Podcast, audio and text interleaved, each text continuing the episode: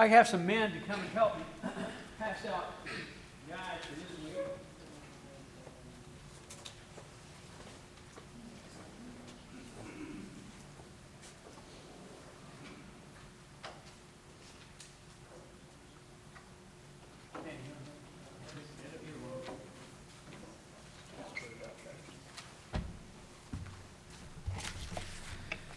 All right. Uh, I appreciated last week Brother Darrell preaching for me, and uh, I asked him if he would do that again this week. Uh, that helps me tremendously. I, last night we had that myelogram, and I did not get. We did not get home till about 11:30 last night from Auburn because we had to stay. I had to stay flat on my back for like three hours after that, and wasn't sure I was getting to come home then. So I asked him if he would prepare for tonight. Uh, it also helps me because late in the day, uh, I don't understand it all, but late in the day I get weary and it's a lot more painful late in the day than it is early in the morning uh, at this point. But I thought it was a fun time last week. Brother Darrell did a great job. He's a good communicator of God's Word. But we had him to preach and to share, and then we had a chance to evaluate him, and that's what we're going to do again tonight. So he's being evaluated twice. You know, he, he is twice. But I, want to go over the review of last week and see what we can remember about that. Then I want you to listen, have that listening guide on the right hand side. And I want you to be able to follow his message and be able to identify significant things that he says, or organizational structure, or style of study that he might use. That would be helpful. But let's just be reminded of what we what we heard last week. All right, here goes. What was the subject of Brother Darrell's message? Uh oh. What was the subject of Brother Darrell's message? One week ago tonight. What was the subject? What was it? All right, reading your Bible or how you how you handle the Word of God, how you respect the Word of God versus disrespecting the Word of God and the importance of putting God's Word in your heart. All right. Now, here's the next one. What two cities gave different responses to the Word of God? All right. Thessalonica and Berea. All right. And out of that, which of the cities valued the Scripture? Who remembers that? All right, the Berean Christian, Berean believers, they honored the Scripture, they studied the Scripture, whereas the Thessalonians disrespected it in ways. What method of teaching did Brother Darrell use?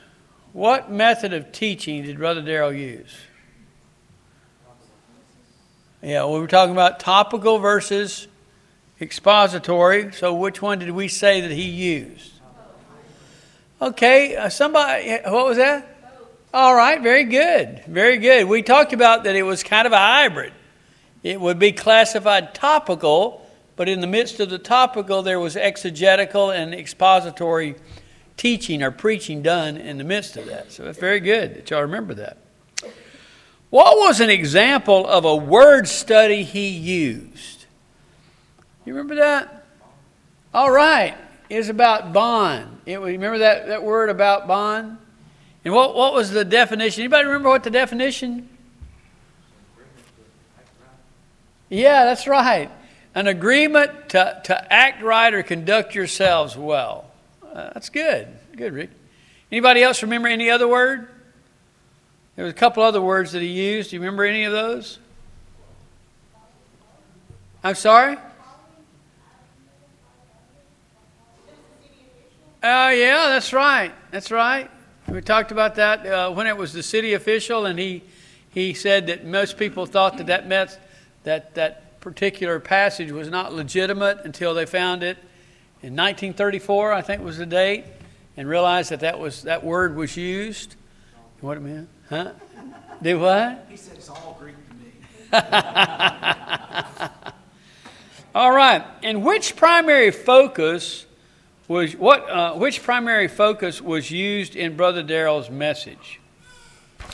And on that focus, we talked about Was it focused on God? Was it a focus on man, on salvation, on the Christian life? What, what was it? What we talking about? Yeah, primarily it was on man, what man is like, but it could also be a little bit of the Christian life.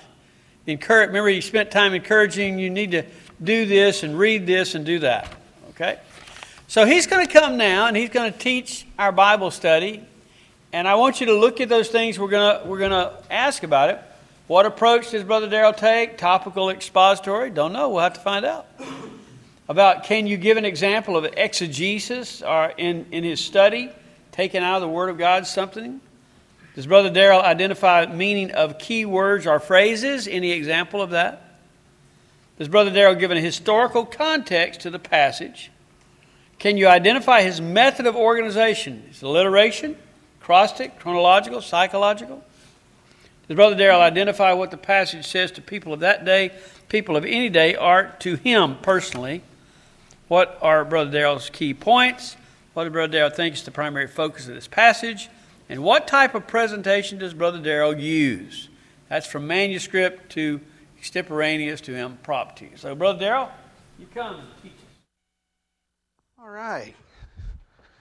It's a privilege again to speak to y'all and share with you from God's Word. And, and uh, of course, we're praying that God will speak to us all. You know, He speaks to the preacher before He speaks to the people. And so uh, I've enjoyed this lesson, but I hope that it will, it will bless you. Um, I will tell you that tonight's message is from uh, Matthew chapter 6. You can be turning in your copies of God's Word, Matthew chapter 6. And while you're turning there, I'll tell you that we're going to be looking at a very familiar passage, and that this message will both comfort you and it will challenge you. The title of the message tonight is Laying Down Our Worry. Laying Down Our Worry. And I thought I'd kind of get our juices going talking about worry because I don't know if you're a worrier or if you struggle with anxiety or if it just happens to you every once in a while. Uh, most people that I know, they go through times or seasons where they struggle with worries and anxieties. And so, what that means is, if you do, you're in good company because we're all there with you. And uh, this is a very relevant topic, a very relevant passage where Jesus speaks to us about worrying and how he wishes us to handle worries. He wants us to handle it rightly. But to get ourselves thinking about it, I ran across a story, Dr. Mack. Really, it's, a, it's an Arabian fable.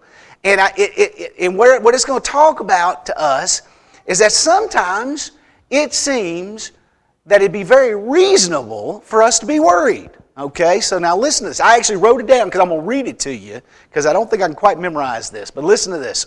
Okay? An Arabian sultan ordered that his servant's head be cut off. On the execution block, the servant made an offer. He said to the sultan, If you spare my life for one year, I will teach your white stallion to talk. Well, this surprised and pleased the Sultan because he, he loved his stallion more than he loved anything else at all. What happens if you fail? The Sultan asked. The servant replied, Then you can boil me in oil. Well, the Sultan really liked this offer and granted his request. And as the servant walked away from the executioner, a friend said to him, You've lost your mind. Being boiled in oil is much worse than having your head cut off. And the servant turned to his friend, smiled, and said, Yes, my friend, but much can happen in a year. The king may grow ill and die. His servants may rise up and kill him. I myself may become ill and die. The horse may die. Who knows? Maybe I'll even teach him how to talk. okay, a little optimism in there, right? But you know, to the servant's friend, it seemed reasonable that he would worry about this offer that he made. And you might agree with him. Hey, listen, it's much worse to die being boiled in oil than having your head cut off in one fell swoop. Sometimes in life, it really seems like the most reasonable thing we can do is to worry. It just seems practical to be worried about this or that. Well, as Christians, we'll see here from the Word, Jesus wants us to lay down our worries. He tells us that we can lay down our worries. So, Matthew chapter 6, beginning in verse uh, 25. You can follow along in your copies of God's Word. Matthew chapter 6, verse 25. And I'll read it a little slow because I think sometimes we speed through it because it's so familiar to us, this, packet, this particular passage. So, beginning in verse 25, Jesus is speaking here, and this is what he says Therefore, I tell you, do not worry about your life, what you will eat or drink, or about your body, what you will wear.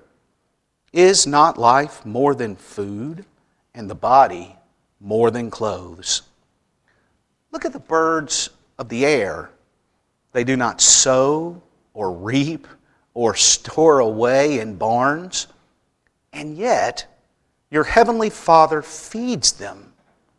Are you not much more valuable than they? Can any one of you, by worrying, add a single hour to your life? And why do you worry about clothes? See how the flowers of the field grow. They do not labor or spin. Yet I tell you that not even Solomon in all his splendor was dressed like one of these.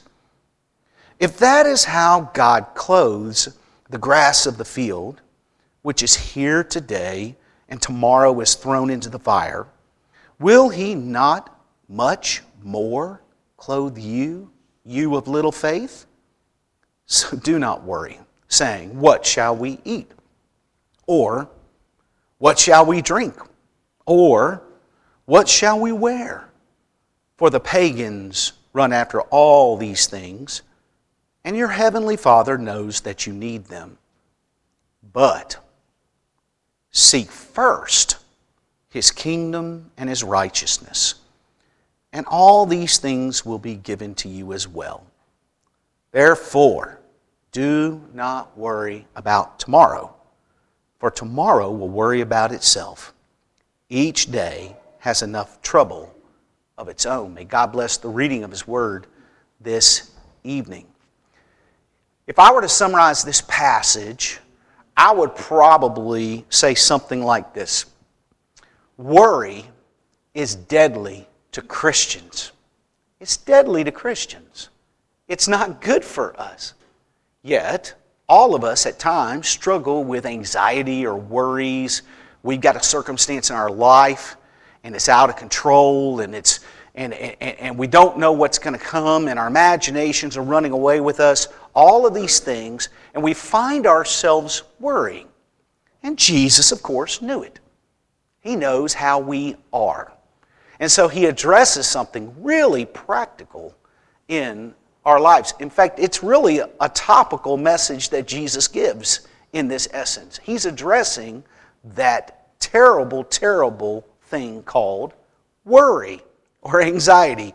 And he does that here in the passage. Let me give you a little background, though. I want, I want to kind of give you a little background so that you can kind of understand that this subject of, of worry or anxiety doesn't come out of, out of left field to Jesus' disciples. So keep this in mind. Um, Jesus uh, and this, by the way, this is kind of ironic. There's some irony here that he says, do not worry, okay? Because Jesus has just been making some rather shocking statements that would make anyone want to worry.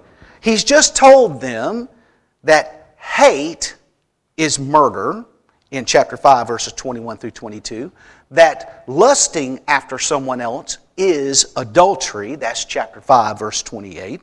That God refuses to forgive those who refuse to forgive others in chapter 6, verse 15. And if you look at this build up here, Jesus says some things that just blow the minds of the disciples. And they could very well be worried Am I measuring up to God's expectations? Am, am, I able to do this? Am I, am, I, am I doing things I don't even realizing that I'm doing is wrong? And so they could be worrying about that. But then also remember the, the, the circumstances and the time. What are the disciples doing?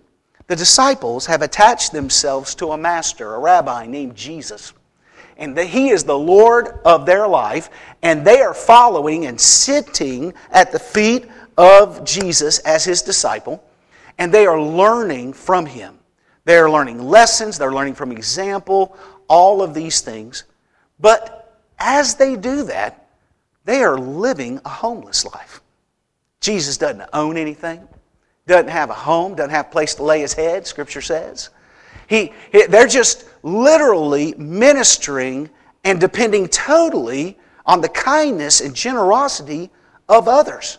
And so, practically, they might be wondering each day where's my next meal coming from? Where am I going to lay my head? So, it's a little ironic, it seems to me, that Jesus starts bringing up this subject of anxiety and worry. Well, I want you to notice three big things, I guess. Three, three big ideas, three core things that jump out to me from this passage that we've looked at, okay? And the first is this, and you can write this down if you want, you don't have to. We are commanded not to worry. We are commanded not to worry. And if you paid attention, you noticed that Jesus commanded us not to worry, not once, not twice, but three times. Look, here at the beginning of the passage and, and verse 25, he says, Therefore I tell you, do not worry. And then over in verse 31, what does he say? So do not worry. And then in verse 34, what does he say? Therefore, do not worry. Three times, Jesus commands us not to worry. And this is important. This is important for you and me. Let's talk for just a second about the word worry. The word worry in the Greek is marimoneo. Marimoneo. And it's just what you think worry, anxiety. But that word has, a, has a, a, an impact, has, a, has an image, has a, provides a picture for us of someone who has become preoccupied and distracted. Now, what do you think about that? Preoccupied and distracted. Isn't that what worry does? I mean, you've worried, I've worried. Isn't that what worry does? We become preoccupied with something. You know, we got a lot of things to think about in our day. But this one thing that's just not right in some way, I'm going to focus completely on this thing. I'm going to become obsessed with this thing. I'm going to allow this thing to become of greater importance as far as the use of my time and energy than any other thing. And in the process, what does it do? It distracts me from all the other things that are in my life, including all the blessings, all, all the wonderful things, the good things that God has placed in my life. So it preoccupies us and it distracts us from even the good things that we could be thankful of and thankful about? Well, worry consumes one's thoughts. You know, uh, you probably heard of a, a, uh, a mental disability called OCD. And if I say OCD, I guarantee you most people in this room think someone who's super organized. Woo! And some of you even say, man, I wish I had OCD. I'd like to be more organized, right? But can I tell you that is not what OCD is? Let me tell you what OCD actually is it's obsessive compulsive disorder. Pay attention to compulsive, obsessive compulsive disorder. OCD comes from a fear of loss of control. And it's the belief that if they obsess, if they compulsively focus upon and pay attention to uh, this thing, whatever it is, if, if they worry or obsess enough, then whatever they fear might happen won't happen. That's obsessive compulsive disorder. It's an intrusive, it's intrusive thoughts from the outside that they can't seem to get away from. It is not that they're just organized.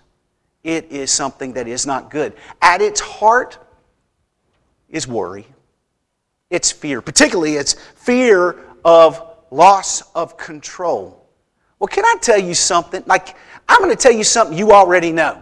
Like, you already know, and you're going to say, well, yeah, I already knew that. But it's worth saying again. Can I tell you that your control and my control is an illusion?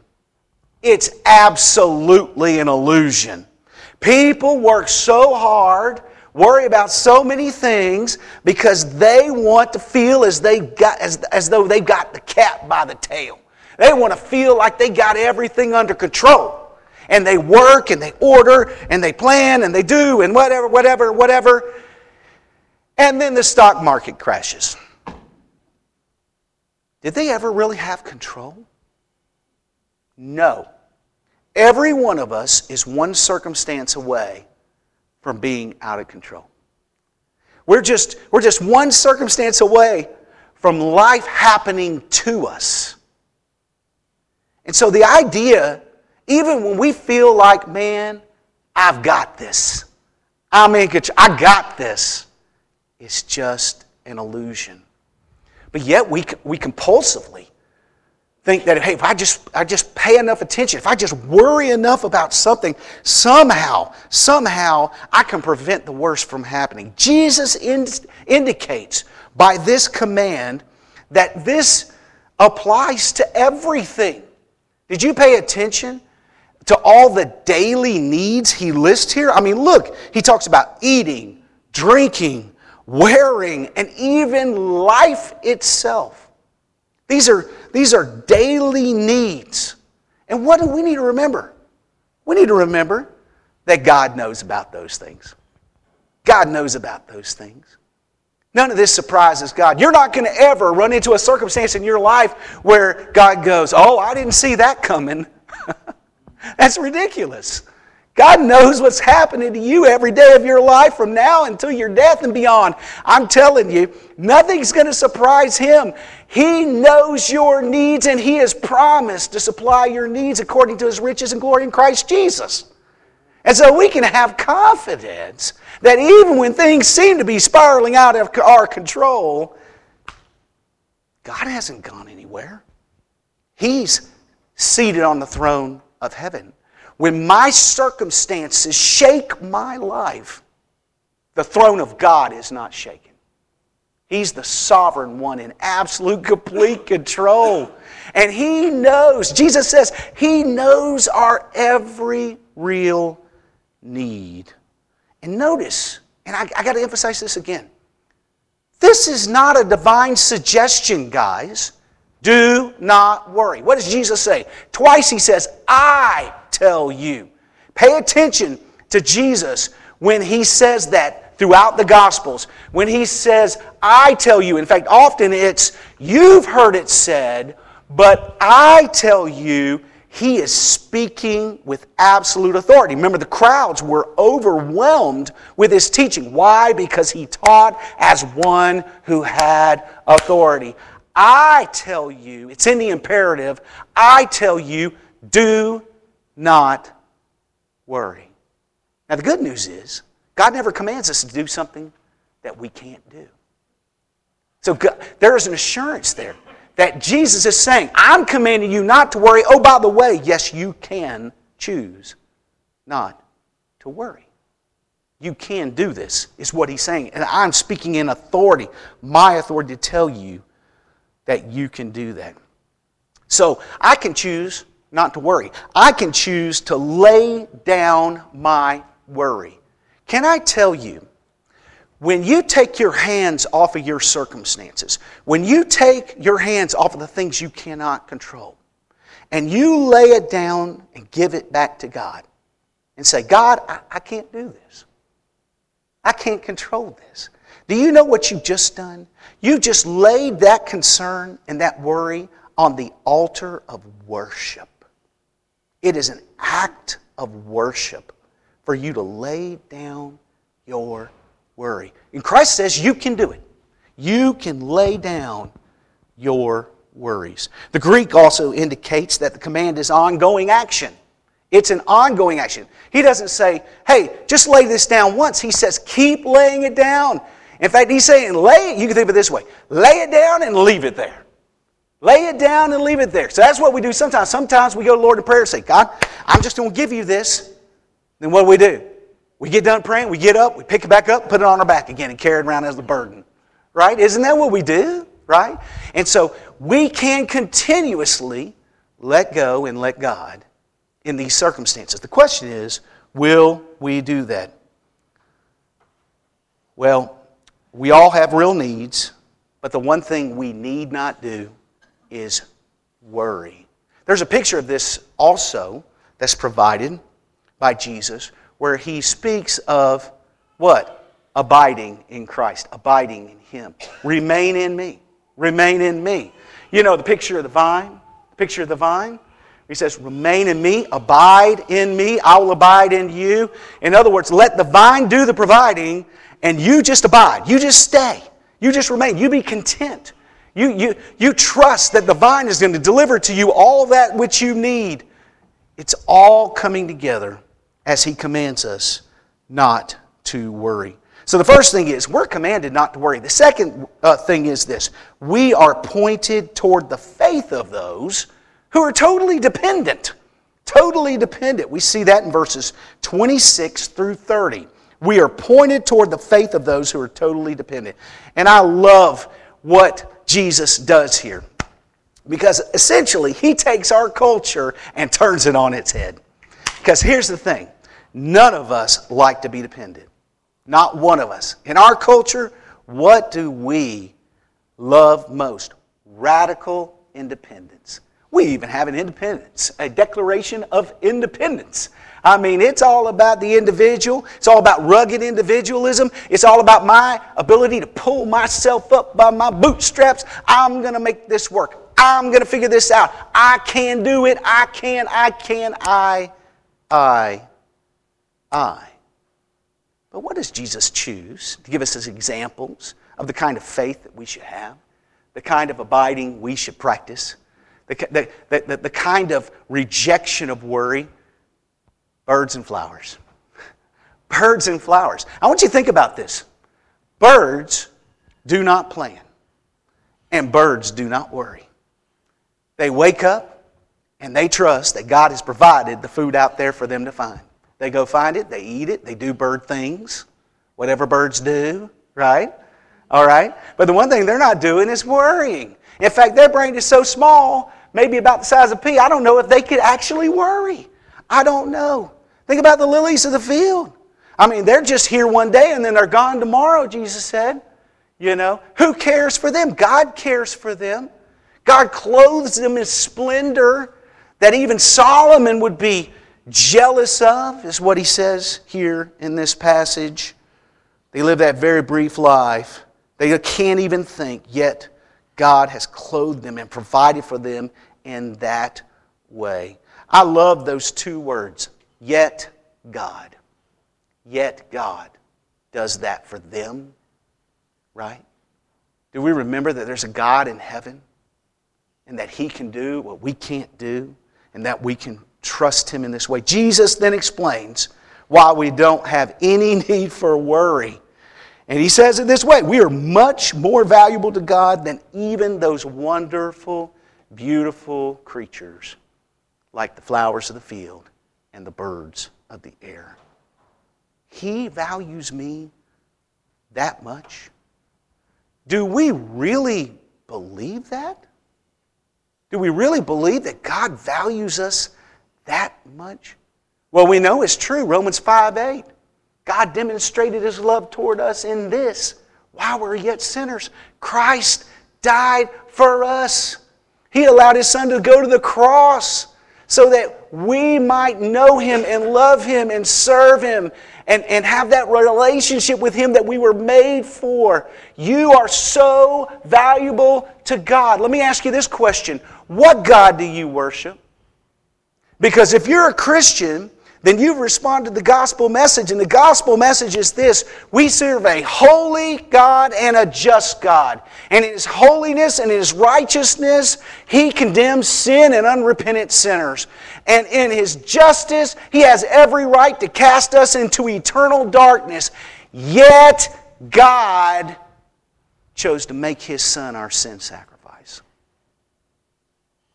So if that's true, Ephesians 2 8 through 10 is true. We've been saved by what? By God's grace through faith in Jesus Christ, not of works. Thank goodness it's not by works, because if you earn it, then you got to keep it by working. If you earn it by working, you got to keep it by working. But no, God wants to give you that gift. He wants to pour out your love. So you know what? We need to remember that not worrying has a lot to do with how we see God. Do we believe that our God is good? Really good? Do we believe that our God is really loving? That He sees us and loves us anyway? That He is gracious and merciful and kind and patient? And that He won't just throw us away the next time we miss, mess up? You need not worry, most of all, because of who God has revealed Himself to be in the Scriptures and in Jesus Christ. So you don't have to worry because it's about God. It's not about us, it's not about our circumstances, it's about who He is. You and I can learn from every bird and flower in the field. They do what? They depend on God for their every need. And if that's so, then our only that our then our worries are only good from do, for doing what? Distracting us from trusting God and His goodness. They only serve to distract us from remembering who God has proven himself to be to us. What does he say in verse 31? You of little faith. It's about trusting God, it's about faith in God. God wants you and I to trust him and remember his goodness. And if we do, then we will stay absolutely dependent on God, not our circumstances, not our troubles, not our worries, not our ability, not our control. We'll be absolutely dependent on God. So we see that we're pointed toward the faith of those who are totally dependent. Third, we are commanded to focus on spiritual things. We see that in verses 31 through 34. We're commanded to focus on spiritual things. Well, the things of God get forgotten during times of trouble especially when our life circumstances change, when we have a problem in our possessions, when we don't have enough money or we lose the ability to make an income. Maybe our relationships are falling apart, or maybe our health is abandoning us. In those circumstances, the first thing we tend to do is forget God and the things of God. I remember uh, when Dr. Mack and I were talking about me coming on board here at the church, okay, uh, we had we met and we had talked, and he said, Daryl, I need to pray about this, and I'm going to get back to you, and you be praying. I said, okay, let's pray. So he prayed, and then he come back. He said, let's meet. So we talked, and he said, Daryl, I believe that God is leading me to bring you on board to be the assistant pastor. And let me tell you what it would be, what this would be like. Well, here's the thing. You're going to focus on discipleship, especially Sunday school. And you're going to focus on missions and helping our church to be more and more involved and focused on missions. Oh, and, and yes, and I don't want you to forget do not neglect evangelism, right? And I started laughing. You want to know why? Because God, in my prayer time, had told me, and this actually was before He told me to pray, sometime in the past there, during my quiet time, my prayer time, God told me this. He said, Daryl, from now on, your ministry is going to focus on three things, three pillars evangelism, discipleship, and missions. And I said, There you go. Got the answer from God. Why did God lay those three things on my heart? Because I have seen over and over in churches, Southern Baptist Church, Methodist Church, Presbyterian churches, it doesn't matter. Whatever it is, the first thing a church forgets is to share the gospel. They neglect it. People stop witnessing, and a church that isn't witnessing and winning people to Christ is slowly dying on the vine. Discipleship, remembering that sanctification must continue for everyone. It doesn't matter what color your hair is or how gray it is, you must continue to grow in Christ. Be sanctified. You must be more and more a disciple of Jesus Christ. And of course, we need to be on mission. We've got the Great Commission. We to be on mission with God as He seeks to redeem a lost and dark and hurting world. God and His promises remain secure in difficult times. Why? Because He's good and He's able. We've talked about that. These verses remind us that worry is absolutely unnecessary in a Christian's life and only serves to keep us from focusing on God and His things. What does He say? Seek ye first his kingdom and his righteousness. What does that mean? His kingdom is the rule of God in the hearts of men, the fact that he rules over me, and I need to be sharing his love with others. That's his kingdom, that's his works, that's the outworking of being a Christian, being a kingdom Christian, being about his work and so forth. And then his righteousness is as his righteousness is bestowed on me, the righteousness of Christ, then he aligns my heart with himself and he changes my heart and my one twos from the inside out. That's what it talks about in Philippians chapter 2, where it says, For it is God who works within you, both to will. We skip over that the will and to act according to his good pleasure. He's changing you and me from the inside out. He's sanctifying us, setting us apart for himself, and he's making us and remaking us into the likeness of Jesus Christ. And he begins on the inside in your heart. And he changes your want tos and your desires so that you don't have to try harder because he's changed your character and your very desires and values and priorities. Do you see how that works? That's His kingdom and His righteousness working its way out in us. God, the things of God. He wants us to focus on those things. Everything we truly need is promised to be provided by our Heavenly Father, who we can trust. We can trust Him. And because of His promises, we can choose to lay down our worries. Let's pray. Lord, we love you. We thank you. You're so good to us. And Father, uh, we just thank you for this encouraging and challenging word. Lord, we admit that uh, we are so comforted to know that we can lay down our worries and that you help us to do that. But also, Lord, it challenges us to let go of those things when they tend to grab a hold of us. And we pray that you help us to do so. In Jesus' name, amen. Amen. Sure. All right, we have just a couple of minutes to go over this uh, listening guide. I want to see what you heard and what you learned from this. What approach does Brother Darrell take in his Bible studies? Is it topical or expository? All right, it's mostly topical, but there is some expository because he deals with the passage again. He kind of, he likes that hybrid method. He does a topical, but he's going to throw the exposition in there in the midst of it. Can you give an example of exegesis uh, in his study? Something he pulled out of the passage. One of those things is when he said three times, do not worry. Remember? He also used the Greek tense. Uh, he talked about the ongoing action. That's an exegetical study. He also used Ephesians and other passages.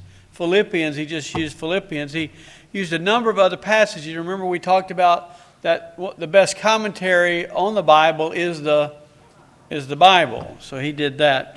When it comes to uh, what uh, Brother Darrell identified the meaning of key words, uh, he identified the the word worry. Remember that? He talked about the worry that you get preoccupied in something that distracts you from other things. So he uses that. Any others that you picked out? All right. What about what does Brother Darrell give in a historical context to the passage? What did he tell us about the passage that set it in context? Prior to this passage, is what? Yeah, the disciples were challenged about living a life that they worried could have worried whether or not they're able to do that. The Sermon on the Mount brings about all these issues that you have to do, you're supposed to do, and that could cause them to worry. And then he comes over and says, You don't have to worry, you don't need to worry. Right? All right, what about the can you identify his method of organization? Psychological. Okay, I think psychological. You could almost uh, you can almost uh, make an alliteration of it, in the fact that every one of his points was started with "we." Every one of them is "we." It's not a different word, but every time we are to do this, or we are not to do this, or we. So a key word for him is "we." He knows it's going to start uh, with the word "we." Does Brother Darrell identify what the passage says to the people of that day? Yes, he does to the disciples. What about people of any day? Anybody who worries, any, any people who worry. And what about to him or to us? To apply to us? Certainly does. If you've ever worried about anything, it applies to you. Then on the back, what are Brother Darrell's key points? He had three points in this message. Remember those three points? What? Say them out loud. Commanded not to worry was number one. Number two? What was that? Do what? All right, for those, yeah, exactly right. It says we are to follow uh, those who, to, who have a practice of faith, who practice faith and are totally dependent on God. What was the third one? We are commanded to what? to focus on spiritual things of the kingdom. That's right, those are the three points. What does Brother Darrell think is the primary focus of this passage? What would you say? Ought to be man's salvation? What about salvation? Was it really about the Christian life, even though you could say that?